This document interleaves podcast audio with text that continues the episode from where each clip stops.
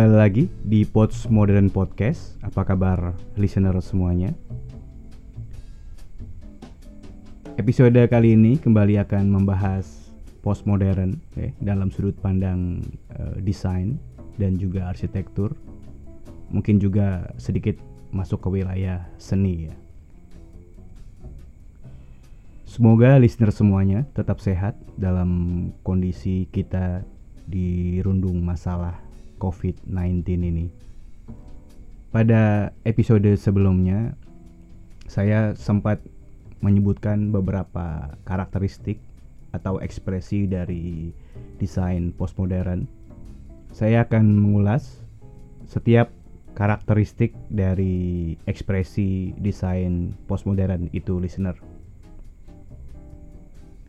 Ya, beberapa karakteristik dari desain postmodern. Yang pertama adalah parodi, kemudian ada kids, camp, double coding, dan yang terakhir itu ada pro ornamen. Parodi dalam desain adalah pengungkapan dua atau lebih gaya desain dalam satu karya rancangan. Di mana dalam gaya yang satu dengan gaya yang lain tidak dalam satu makna. Jadi terjadi pertentangan makna dari ungkapan setiap gaya yang dihadirkan dalam karya desain, arsitektur maupun interior dan seni itu.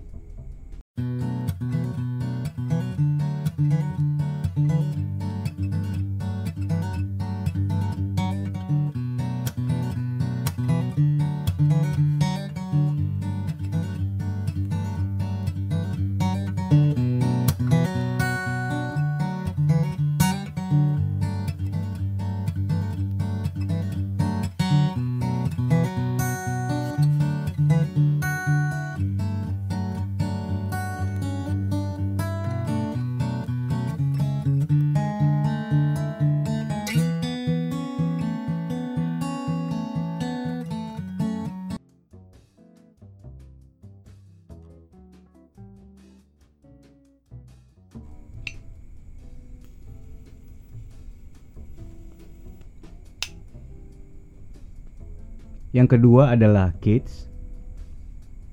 Kids bisa diartikan sebagai satu gaya artistik yang menghadirkan kesan perlawanan. Desain kids cenderung menggambarkan kesan murahan, jauh dari uh, rancangan atau desain karya seni yang tinggi. Bila rancangan desain modern mengedepankan keaslian material visual yang uh, dingin dan juga cenderung warna-warna yang monokrom. Kids sangat berbeda. Desain Kids lebih mengedepankan sebuah karya rancangan yang palsu atau bisa juga dikatakan sebuah pengulangan bentuk hasil dari reproduksi dalam visual maupun material.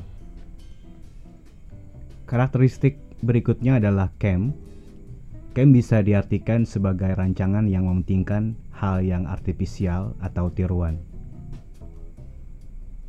Seperti dua kriteria sebelumnya, camp merupakan ekspresi perlawanan dari seni tinggi. Sebuah karya yang cenderung menghasilkan dan menghadirkan ironi, listener. Menurut Susan Sontag, camp tidak tertarik pada konsep-konsep estetika dan makna, namun cenderung menonjolkan gaya yang direproduksi kembali. Setelah parodi dan ada kids, kemudian yang ketiga ada camp. Kriteria desain postmodern yang keempat adalah double coding. Double coding atau kode ganda menurut Charles Cheng adalah gaya yang di dalamnya terdapat proses pengkodean atau adium design dari dua bentuk sumber makna. Jadi dalam satu bentuk desain rancangan terdapat dua sumber atau pengkodean dua style yang kemudian dijadikan dalam satu rancangan secara utuh. Sebagai contoh, dalam satu karya rancangan, karya itu bisa berkesan elit atau elegan, sekaligus juga bisa sangat populer. Yang terakhir dari karakteristik postmodern adalah pro ornamen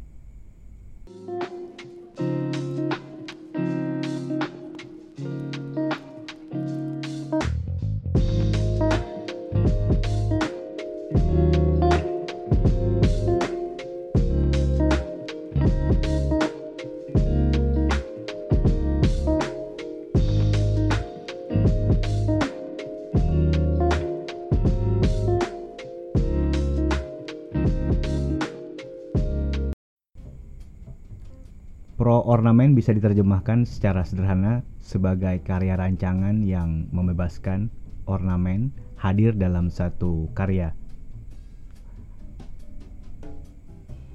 Ornamen yang dalam karya desain modern itu dilarang atau disebut sebagai kriminal, jargonnya terkenal dengan ornamen is crime. Dalam desain postmodern, tidak ada larangan uh, menghadirkan ornamen atau idiom-idiom masa lalu.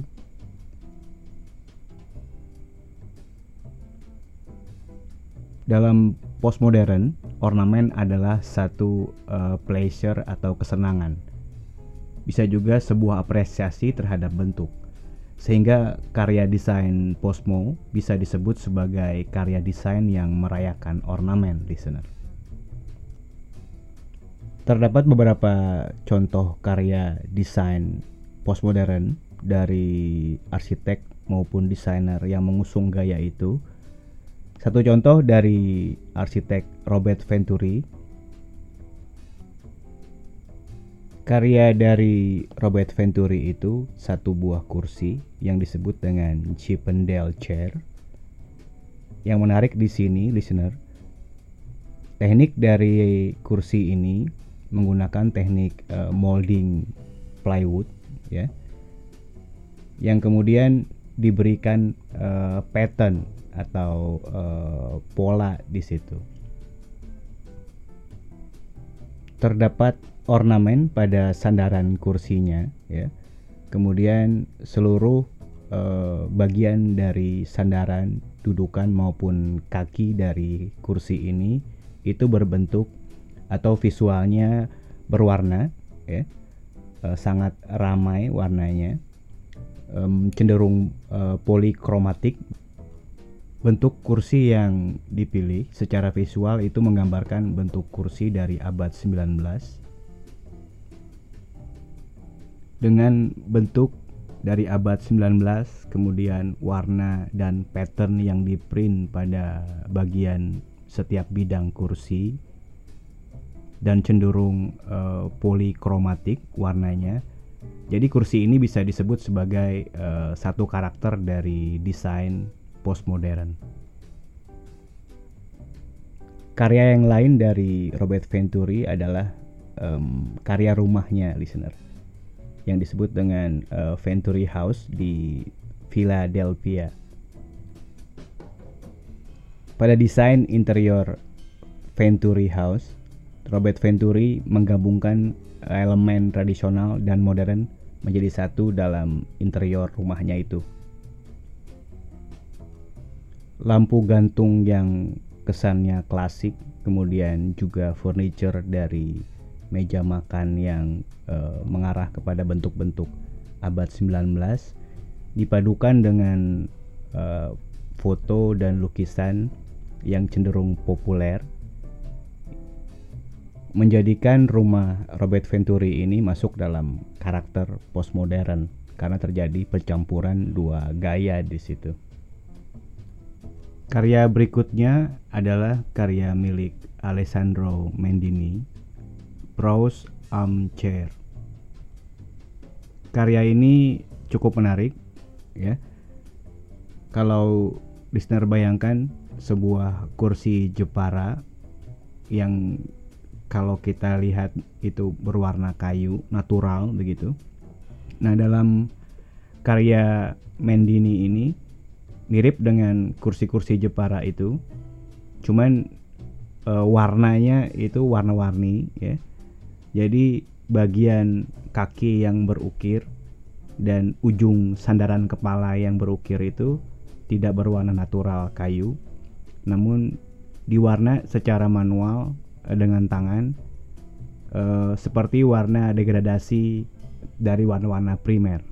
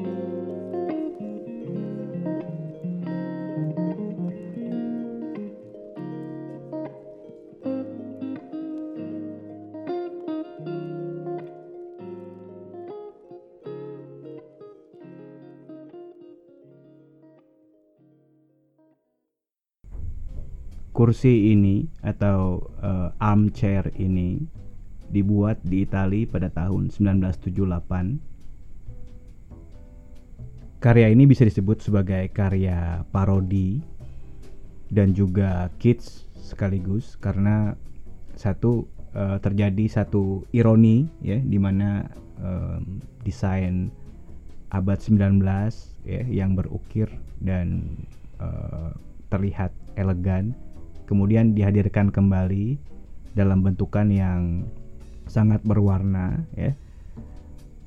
Jauh dari kesan warna-warna modern ataupun natural lebih kepada warna-warna yang populer.